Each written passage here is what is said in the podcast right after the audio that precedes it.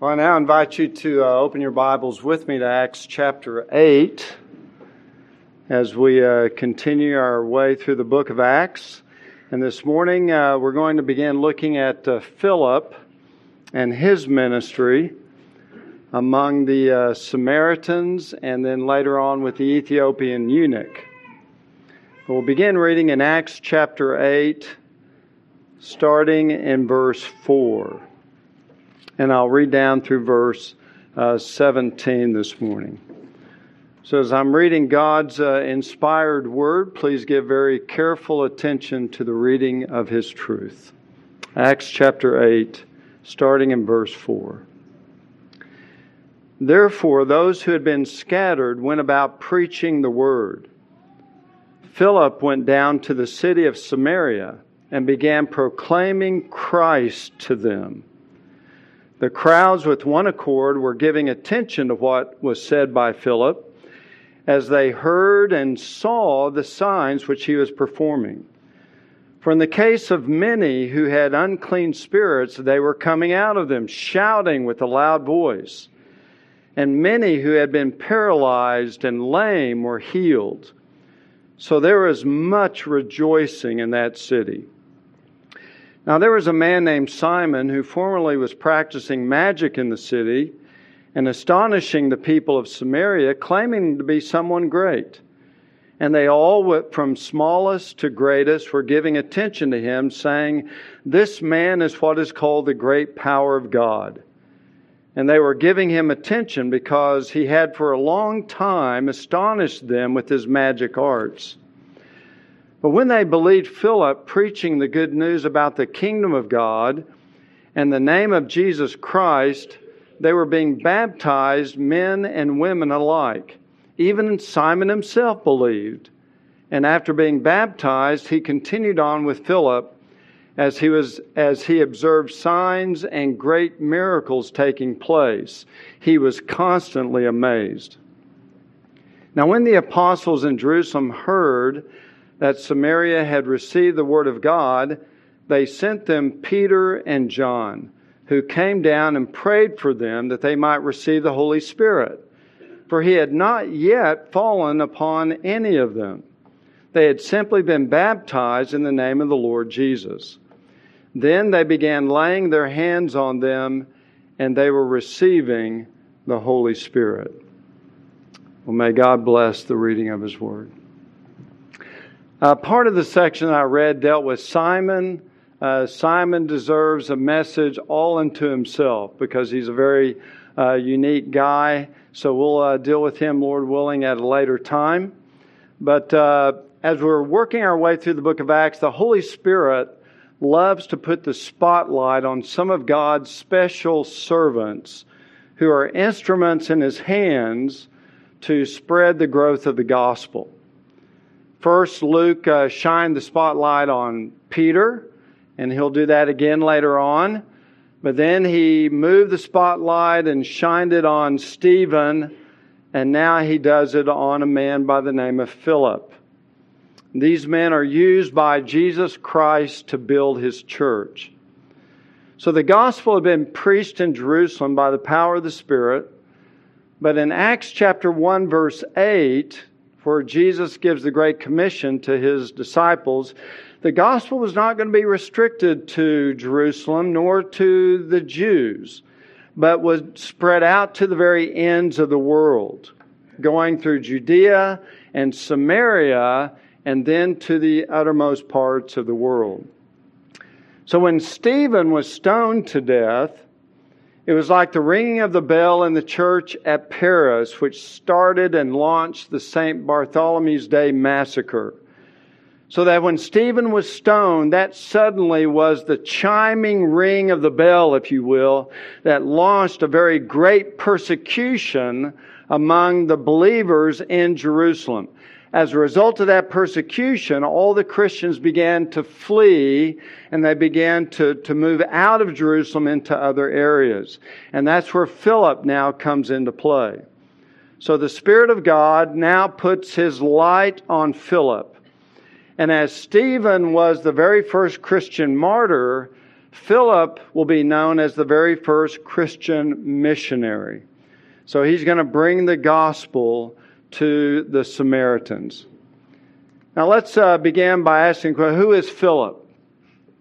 Well, Philip is not the Philip of the 12 apostles. There's one of the apostles named Philip, but that's not him. This is the Philip who is numbered among the seven that were chosen in Acts chapter 6 to minister to the Hellenistic widows. Uh, Philip, by virtue of his name, was also a Hellenistic Jew as opposed to a Hebraic Jew. Hellenistic Jews spoke Greek, they came out of a Greek culture, uh, so they were different than the native Hebrew Jews living in, in Jerusalem.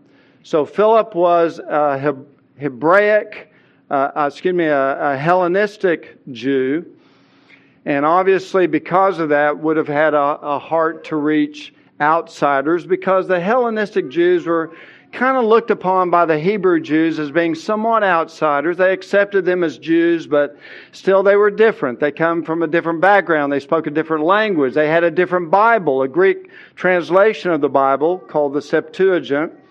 So they were different. Their culture was different. So that, that was Philip. We also know that he was a man full of the Holy Spirit. That was one of the qualifications for being chosen to be one of the seven. And in Acts chapter 21, he is the only person in the Bible who's actually referred to as the evangelist. So Philip had a heart for sharing the gospel with those who were lost. Now, Philip would have known Stephen. They would have worked together when the seven were chosen to minister to the Hellenistic widows. Uh, they may have been very close friends. So when the persecution broke out and Stephen was put to death, Philip and others began to flee Jerusalem, but they went out preaching the gospel as they went. And Philip headed north into Samaritan country, which was normally off limits and forbidden territory for most Jews, self respecting Jews. So that's where he goes. So the next question we need to ask is uh, who are the Samaritans? Because we learn in um, back in uh, in verse four and five that Philip now goes down to the city of Samaria, verse five, and began proclaiming Christ to them. So who are the Samaritans? Well, you're probably familiar with this, but we'll review it quickly. Uh, we kind of have to go back into the Old Testament to see the origin of the Samaritan people. It really started all the way back with Rehoboam, who is Solomon's son. Solomon was the king of Israel. When Solomon died, his son Rehoboam would have been king over all 12 tribes, but he had kind of a tyrannical heart about him. And the ten northern tribes sent emissaries to him and said, Look, your father put a lot of uh, heavy burdens on us, a heavy yoke for us to bear. If you will lighten that, we will serve you. And Rehoboam consulted with the older wise men who said, Yeah, lighten their load. Then he consulted with the younger men and they said, Make the load heavier. And Rehoboam decided to follow the younger men's advice. And as a result of that, the 10 northern tribes broke away. They defected. They started, they created their own uh, nation with their own kings. So now you have Israel in the north and Judah in the south. So now Israel is split into two, two kingdoms. Israel in the north, all of their kings were bad. Uh, the 10 northern tribes are basically guilty of chronic idolatry and rebellion. And as a result of that, God sent the Assyrians into the northern nation of Israel to punish them for their idolatry and their sin. As a result of that, the Assyrians, when they came in, they took a large part of the population of the Jews and took them out of the land and dispersed them out into the lands controlled by the Assyrians. And then they took these pagan Gentiles and they reseated them back into the land of Israel. And so we see, for example, in a map, the exile of the northern kingdom. The upper line is basically where the Assyrians uh, deported all these Jews out of the land. And the lower line shows where they took all these pagan Gentiles and imported them into Israel. So, what began to happen at this time is that uh, the imported Gentiles into Israel began to intermarry with the remaining Jews that were still in the land. So they became, they became a mixed breed of people. Not fully Jews, not fully Gentiles. They're mixed. They're intermarrying a lot. They also began to develop a mixed religion. So they hold to still some of the Jew, Judaism views because of the, some of the Jewish roots, but they also held to certain pagan aspects. So they embraced a, a very syncretistic religion. A little of this and a little of that, and mix it all together, throw it in the oven, and what comes out, you get basically the Samaritan religion. They were also very uh, pro Greek, which would have irritated the Jews to no end because the Samaritans uh, embraced a lot of the Greek culture. So they were quite different than the Jews living in the southern kingdom. Uh, later, the southern kingdom of Judah fell into a similar sin as the northern kingdom. So God sent the Babylonians to punish the southern kingdom of Judah. The Babylonians came and and carried off many Jews to Babylon, called the Babylonian captivity. It lasted about 70 years. And then King Cyrus allowed them to go back, the Persian king allowed them to go back and into the land. When the Jews came back into the land, of course, Judah, uh, Israel, uh, and particularly the capital, Jerusalem, had been destroyed, the wall had been torn down, the temple had been destroyed. So when they come back into the land, they start rebuilding it. Now, the, the Samaritans, who are half Jews and half Gentiles in the north, come down and say, Let us help you rebuild the wall and rebuild the temple. But the Jews, under the leadership of Ezra and Nehemiah, said, No, we reject you. You're a hybrid. You're not true Jews. You cannot help us rebuild our temple. And as a result of that, the animosity between these two groups of people began to grow and become more uh, acidic in nature.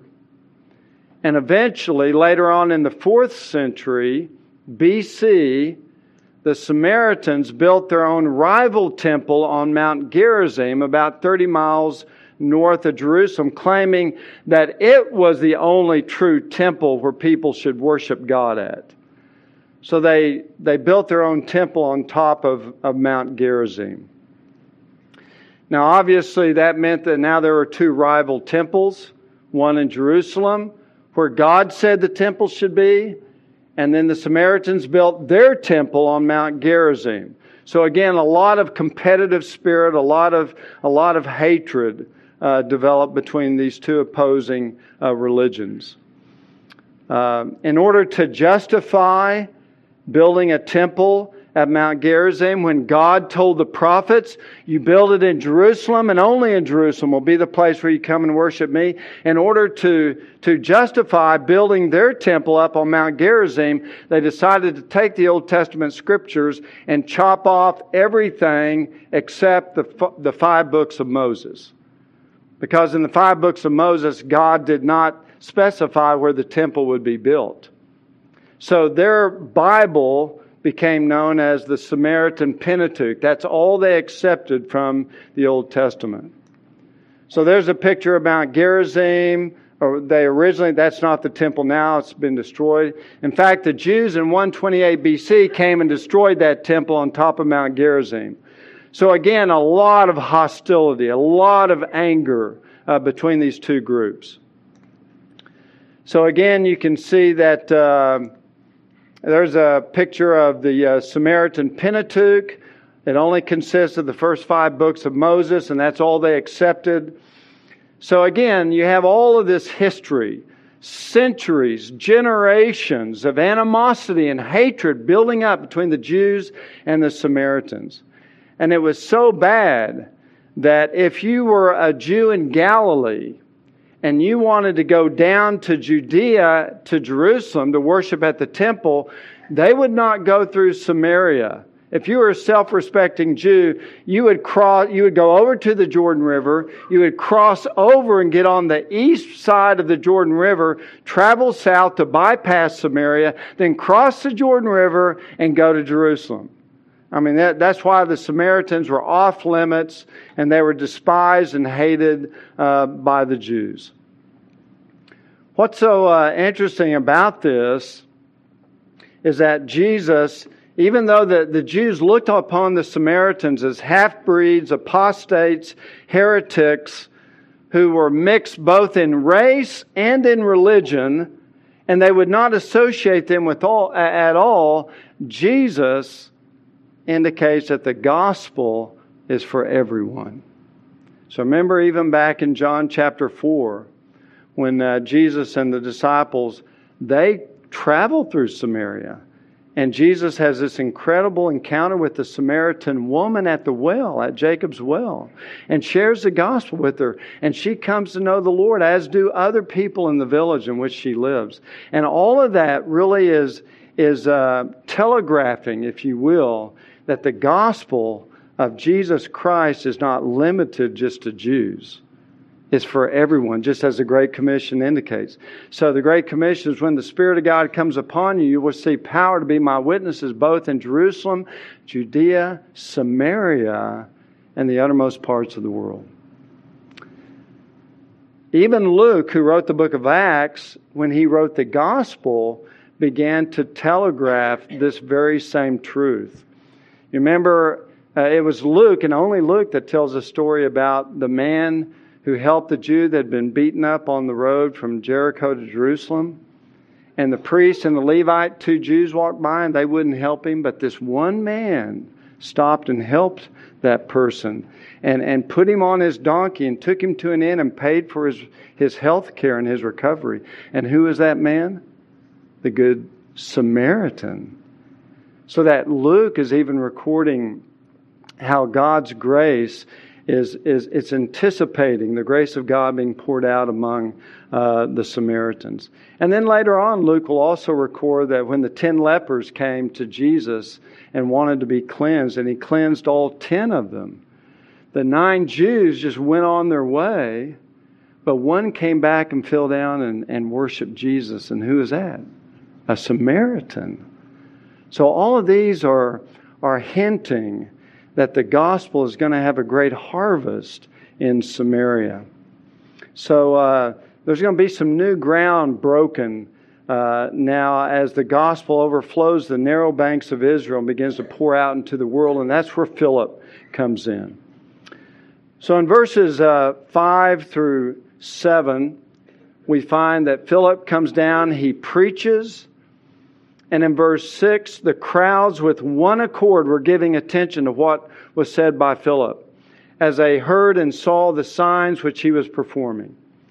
So we find that in verse 5 that Philip came down and he preached Christ to them. Christ crucified for our sins.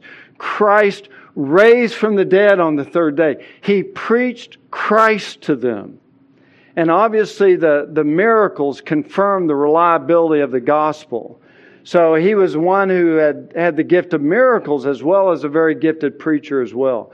But there's no indication that Philip camped on any of the cultural or ethnic differences between the Samaritans and the Jews. And there's no indication that he told them that they were absolutely wrong to think that Mount Gerizim was a place that you worship God. He didn't bring up any of those issues. He did not look upon them as being half breeds or as Gentiles. Philip looked upon them as being lost people who need the gospel. And I think that's such a tremendous, important lesson for us today. As we're surrounded by people that we have a tendency to turn our noses up at for example, illegal aliens in our community. And I, am all for a strong border wall. I think every country has the right to pr- protect its border. But with illegal aliens that are already here, how do we look upon them as Christians? People to despise and just all we want to do is get them out of the country? Or as lost sinners who need the gospel of Jesus Christ? And the opportunity that God has, has brought them into America that hopefully they might hear the gospel. Or how about Muslims or abortionists or homosexuals? Do we just look down upon them and, and pray for God's judgment upon? Or do we see them as lost souls who need the gospel? And what Philip is doing is he's training us how to view outsiders that you normally have a, a, heart to despise them and reject them. We need to look at them differently. We need to look at them as people who have a never dying soul People who need to hear the gospel of Jesus Christ. And that's the heart of Philip, the evangelist.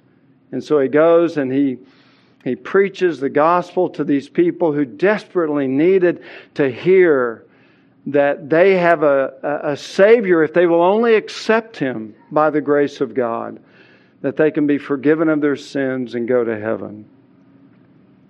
In verse 6, we find that uh, the crowds were very receptive.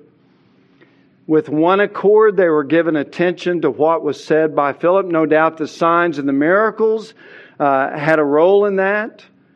Uh, he was casting out demons in verse 7. He was healing many who were paralyzed and lame.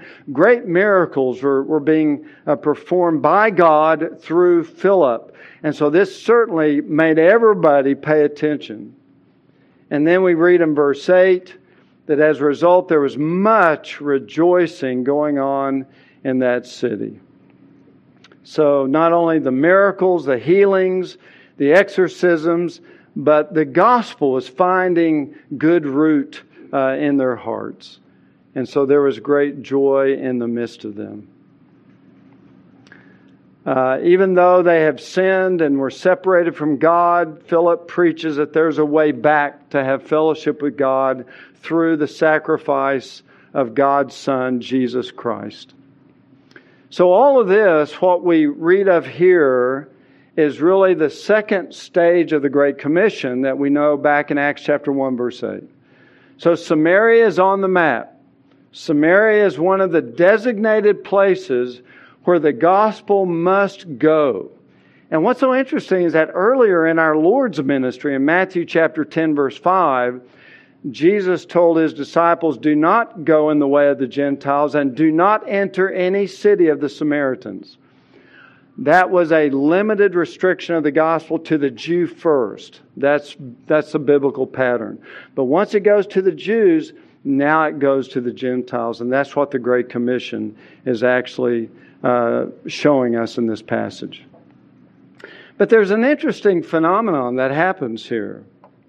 We read, if you'll uh, flip over to verse 14, when the apostles in Jerusalem heard that Samaria had received the word of God, they sent them Peter and John, who came down and prayed for them that they might receive the Holy Spirit, for he had not yet fallen upon any of them. They had simply been baptized in the name of the Lord Jesus. And then they began laying their hands on them and they were receiving the Holy Spirit. Now, what's interesting about this passage is that many of our uh, charismatic friends say this proves that the Christian life really occurs in a two stage experience, uh, just like the Samaritans. First, you get saved, you come to faith, uh, you hear the gospel, you get your sins forgiven, but then you need a, another experience later on in life where you actually get the baptism of the Spirit, the empowering of the Holy Spirit. It's kind of the two stage understanding of the Christian life. Now, they would argue that uh, this is what happened at Pentecost. You have believers who receive the Holy Spirit, spoke in tongues as the outward sign of receiving the baptism of the Holy Spirit. It's the same thing that's going on here, and that's, that becomes normative for the Christian experience. That's the way many charismatics understand this. So that you can be saved, but you're kind of a second class Christian until you get this second experience, often referred to as the baptism of the of the Holy Spirit and often manifested by speaking in tongues. And that's now when you get the whole package. You get the whole nine yards, and you're really on your way to being a productive, fruit bearing Christian. So they would argue that what happened in Pentecost happens in Samaria, so that establishes it as the, the normative pattern. Now, when you talk about Pentecost, obviously that's a unique situation. Uh, Pentecost was definitely unique. The disciples had clearly come to know and believed in the Lord Jesus during his earthly ministry, and Jesus told them that they needed to wait in Jerusalem uh, until he sent the gift down from the Father, which would be the Holy Spirit. So they had to wait for the coming of the Holy Spirit, which was poured out upon them at Pentecost.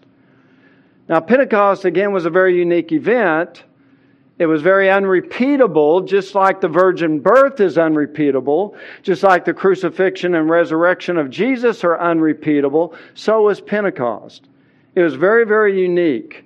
Uh, it just it had to be the way it was, given the fact that they had come to believe in Jesus prior to the event of Pentecost. But Samaria, what's happening here at Samaria is also something that is the exception, not the rule. This is a very unique situation that's going on here. You cannot argue that this becomes fundamental for the Christian experience. And that for several reasons. Uh, first, the apostolic teaching supports that this two stage Christian experience is the exception. So you really can't use what's happening at Samaria to argue for the normative experience of the charismatics in order to, uh, to really be filled with the Spirit or to be baptized by the Spirit. For example, notice what Peter says back in Acts chapter 2, verse 38. He tells the, the Jews to repent and each one of you be baptized in the name of Jesus Christ for the forgiveness of your sins, and you will receive the gift of the Holy Spirit.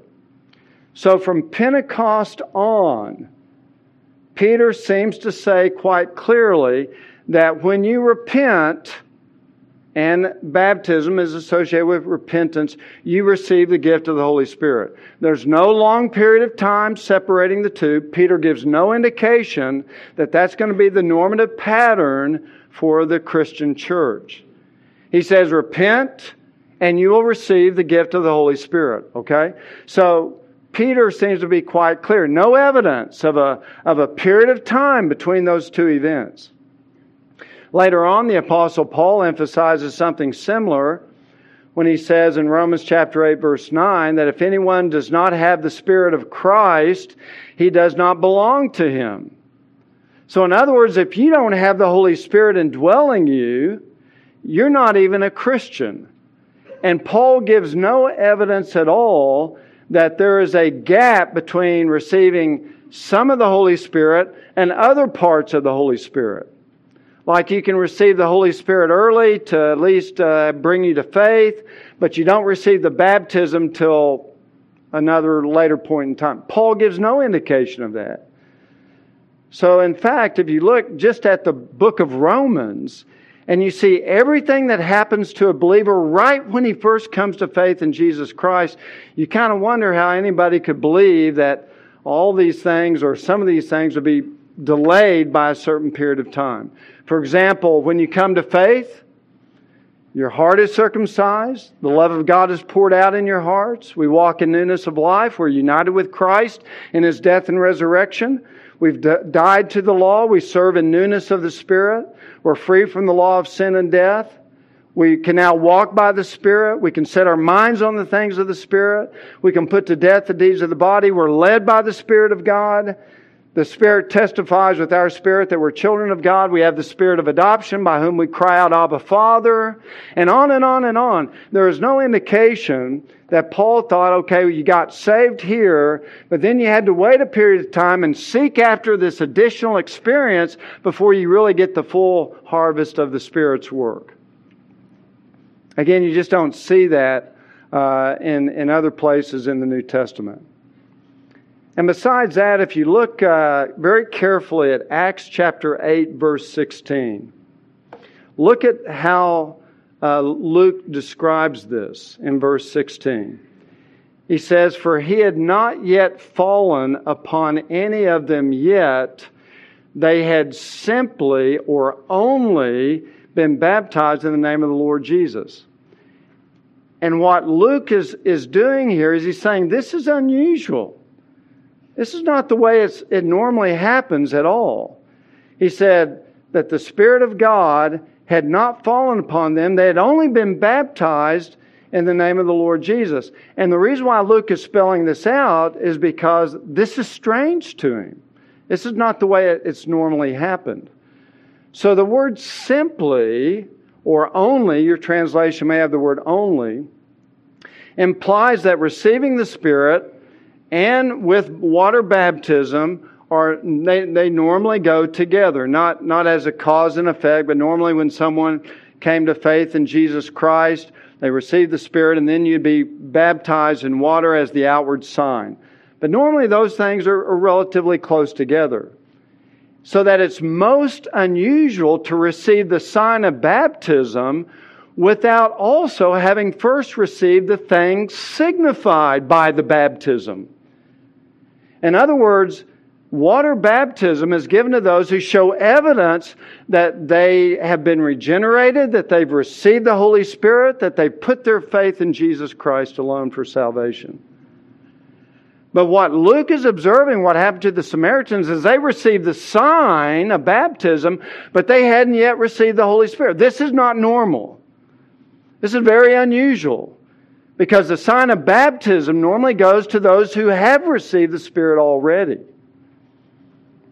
So this is not normative. This is unusual. And Luke's expression here in verse 16 seems to clearly be showing his reservation. This, this is something that's very different. So the apostolic teaching does not support a two stage of the Christian life like the charismatics would have many believe. But also, the apostolic practice supports this two stage Christian experience as the exception. Because the apostles were not in the habit of running around everywhere evaluating and endorsing those who had come to faith in Jesus Christ before they received the Holy Spirit. Uh, the very fact that Peter and John go to Samaria indicates this is very this is a very unique event because they were not doing that in all the other places where people were hearing the gospel and coming to faith. It didn't require apostles to go down there before they received the Holy Spirit, but something at Samaria was very, very unique and different. Something required Peter and John to go down there before they could actually receive the Spirit of God. So, again, this is uh, something that is quite, quite unique. And it's something that uh, marks it off as being not in the norm. So, let me, uh, as we uh, begin to look at John and Peter's ministry to the Samaritans, let me just back up for a second and talk about the gift of the Holy Spirit promised in the new covenant. Uh, the reason why Peter and John had to go down there and be the, the vehicle by which the Samaritans received the Holy Spirit is very, very important. And we, we backtrace to the Old Testament and we see that one of the marquee gifts and blessings that God promised in the new covenant is the gift of the Holy Spirit. Uh, you can find this in Isaiah and Ezekiel and Joel and Zechariah, who all prophesy that there is a time coming in the future and God would pour out His Spirit in the new covenant upon His people, starting with, with the Jews, with Israel. And remember, Peter back in Acts chapter 2 quotes extensively from Joel's prophecy in Joel chapter 2. So the Old Testament had a lot of, of promises that when the new covenant comes, one of the greatest, most precious blessings of the new covenant would be this outpouring of the Holy Spirit. In addition to that, the gift of the Holy Spirit was not going to be limited just to Jews only, but would also be given to the Gentiles as well. So this remember what Jesus said all the way back up in John chapter 10 verse 16. He says, "I have other sheep which are not of this fold." Now who's he referring to? These would be Gentile believers, Samaritan believers. I have other sheep which are not of this fold, and I must bring them also. And they will hear my voice, and they will become one flock with one shepherd. So Jesus made it very clear that his sheep, his chosen people, would one day include sheep from another fold, not the Jewish fold, but the Greek fold and the Gentile fold. And they would come in, but they would become one flock with one shepherd.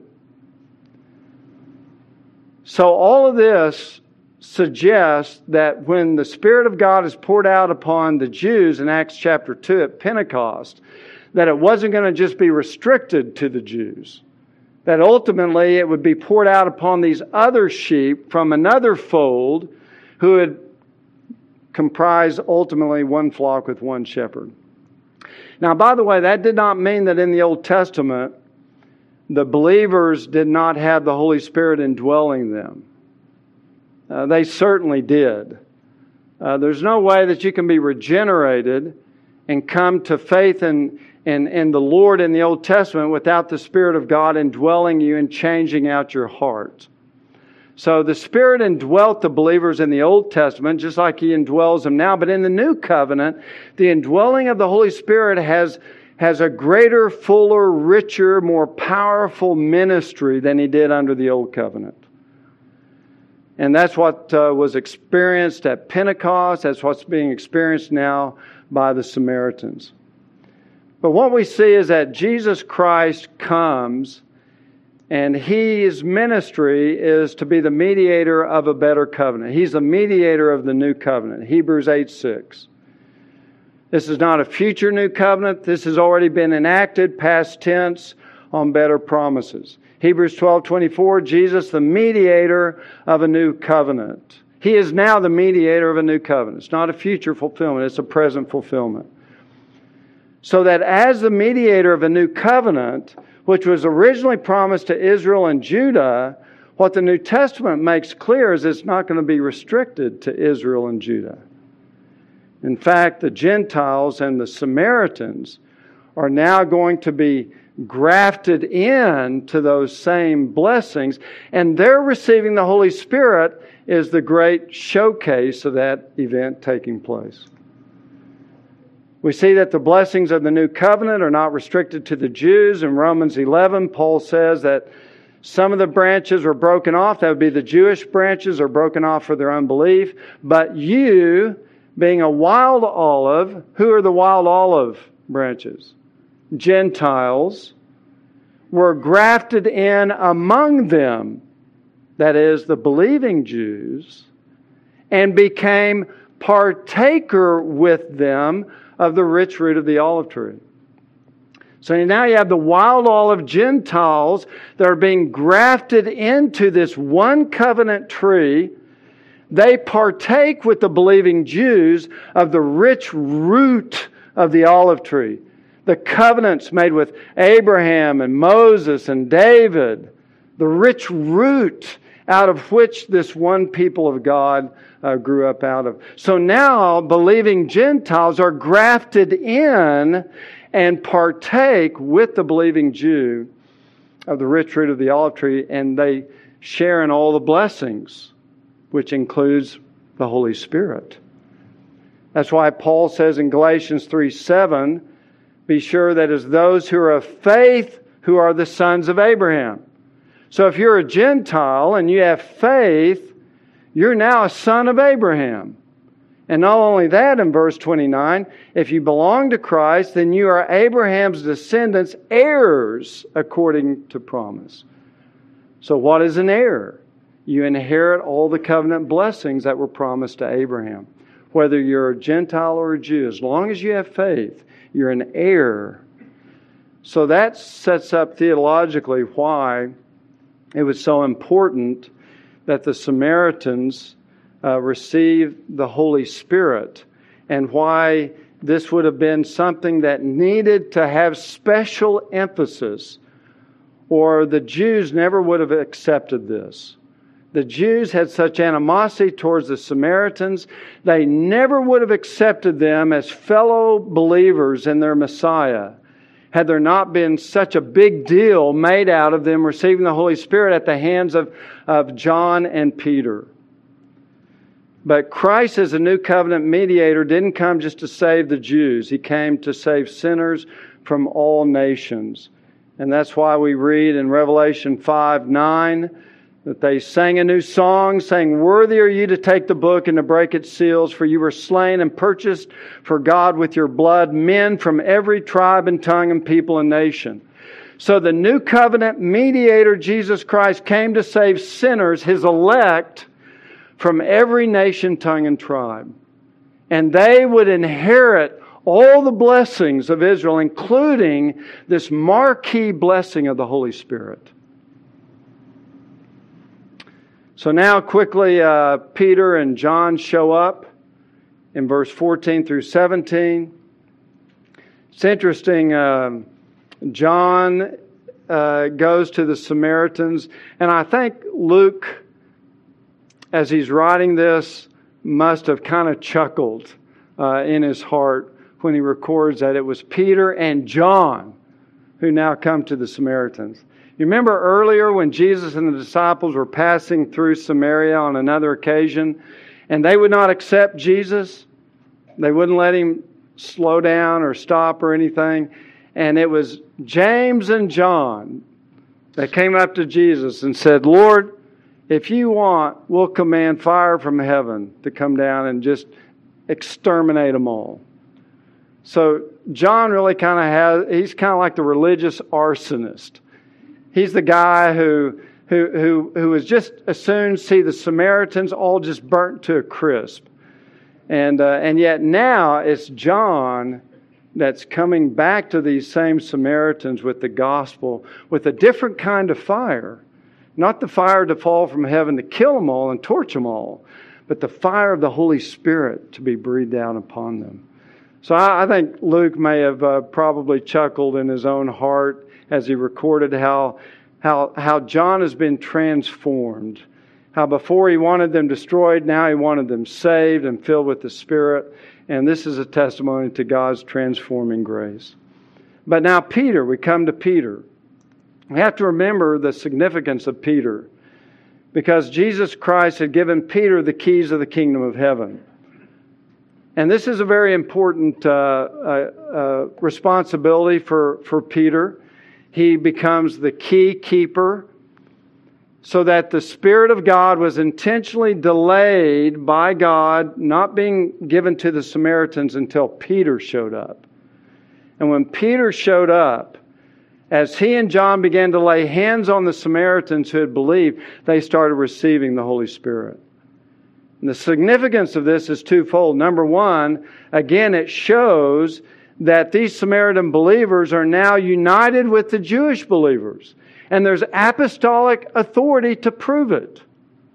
That Peter, one of the apostles, is God's chosen instrument to bestow the Holy Spirit to these non Jews to show that the Samaritans were now embracing the Jewish Messiah, receiving the Jewish gift and promise of the Holy Spirit, so that now they become one with the Jews in one new body, one new man, if you will.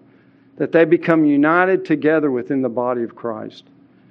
So that Peter's presence showed that God sanctioned the Samaritan believers into the church it affirmed God's approval of their entrance into the body of Christ. Now, when it says that he laid hands on them and they received the Holy Spirit, there may have been some external evidence. Maybe they spoke in tongues. I don't know. It's not indicated. But it was a very clear manifestation of the Holy Spirit falling upon them. But whatever it was, it was proof that now these Samaritans were equal with the Jews in being partakers of the Messiah. They were now one in faith and one in spirit. And this was necessary because without Peter and John being there, giving that apostolic approval, and actually the means of them receiving the Holy Spirit, there probably would have been a great schism break out. The Samaritan, the Jews would not have accepted the Samaritans, and they would have broke off into two separate churches at the very outset. But with Peter and John there, kind of as the glue, kind of as the one holding both groups together, endorsing and authenticating the gift of the Holy Spirit to these Samaritans, well, then it becomes clear. God has broken down the dividing wall between Jew and Gentile. That now Gentiles are coming in and sharing in all the blessings that flow from Jesus Christ. And without their presence, the Jews never would have accepted the Samaritans. So you see the importance of Peter and John being there. And the other aspect of this is just uh, to show that um, basically uh, the apostles are the authority of the church and that the Samaritans need to come under that authority, as do the Jews. So Peter is God's instrument in bestowing the new covenant gift of the Holy Spirit to non Jews. And he'll do it again in Acts 10 when Cornelius the Gentile uh, gets saved.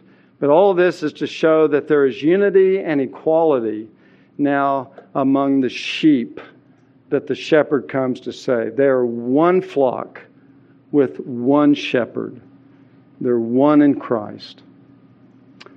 So, in conclusion, Uh, the events in Samaria, I, I, don't think have any precise parallel today.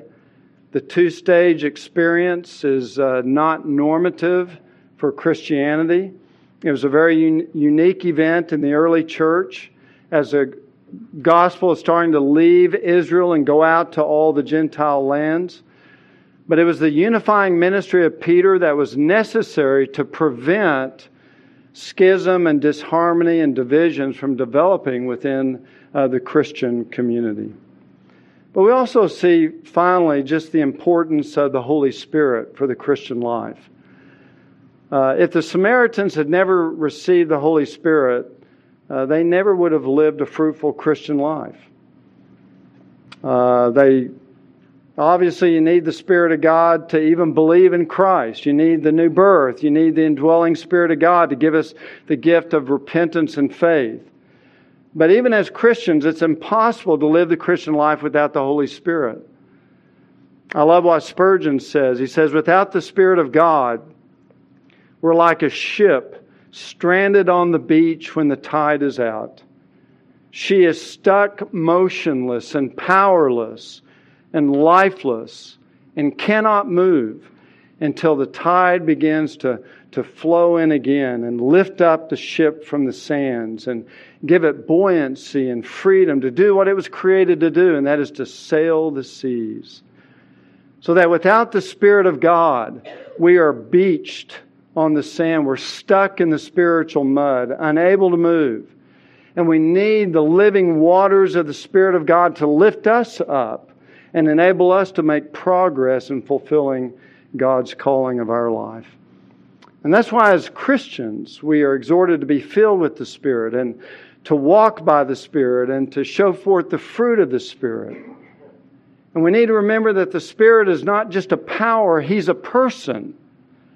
The Spirit of God is a third person of the Holy Trinity.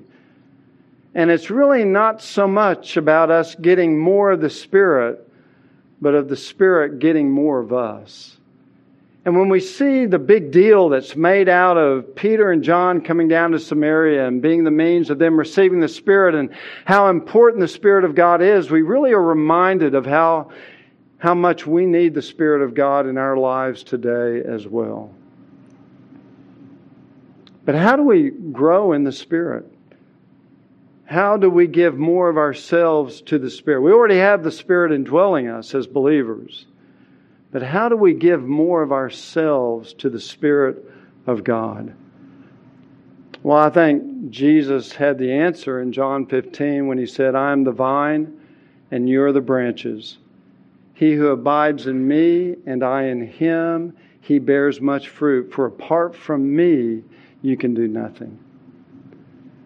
I think for any of us that feel like our lives are kind of beached on the sand, to feel like we're kind of spiritually stuck in a rut. We just don't seem to have the freedom and the liberty of living for Christ. And, and we need to give ourselves more to the Spirit of God. How does that work its way out? By our relationship with Jesus Christ. It's as we abide in Christ and Christ abides in us that the Spirit of God releases more of His grace and His power within our life. You see, the grace of the Holy Spirit flows in our lives as a result of our relationship with Jesus Christ. As we rejoice in His salvation, as we go to the Word of God and as we review His promises and, and pray to Him and fellowship with Christ and, and adore Him and love Him and worship Him through the Word of God, the Spirit of God possesses more of us and our lives begin to show more of His grace and more of his fruit. So at this Christmas season, as we celebrate the birth of our mediator, the birth of our Redeemer, who through his blood has broken down the dividing wall between the Jew and the non Jew, which is, by the way, all of us, to my knowledge, are all come from that wild olive tree. But we've been grafted in to these incredible promises so that we too have received the Spirit of the living God. We too are one flock with one shepherd, with our believing Jewish brothers. We should celebrate that because that's what Christmas ultimately is pointing toward. The salvation that Christ has accomplished, the gift of the Spirit by whom and only by whom we can live a life that pleases Him. This is not a second stage experience. We have the Spirit of God now. We just need to give the Spirit more of ourselves and submit to Him and yield to Him. And we do that as we spend time growing in our relationship with Christ. So may God help us to do that. Let's close in prayer. Our Father, we do thank you, Lord, for this uh, very important passage, this revelation given to us in the book of Acts, of just the importance of the Spirit of God and just how it was so vital in welcoming these Samaritan believers into the fold. And Lord, we thank you that by your grace you have opened our hearts, that you have granted to us repentance and faith that we might believe in Jesus Christ, and that you have given us the Spirit of God to indwell us. And oh God, as we oftentimes just feel this stagnancy, as we feel how oftentimes we're not progressing in the in our Christian lives, Lord, we know that we need more of the Spirit, and the Spirit needs more of us. But Lord, that will grow as we focus on Christ, as we seek to know Him more and live for Him more, and to desire His will in our life more. And through that, Christ dwells in us through His Spirit, that we might become more like Him and become better witnesses in a world that needs the gospel of Christ. So, Father, fill us with your Spirit. Help us to walk by the Spirit and help us to fix our eyes upon Jesus, the author and perfecter of our faith. For we ask it in his name. Amen.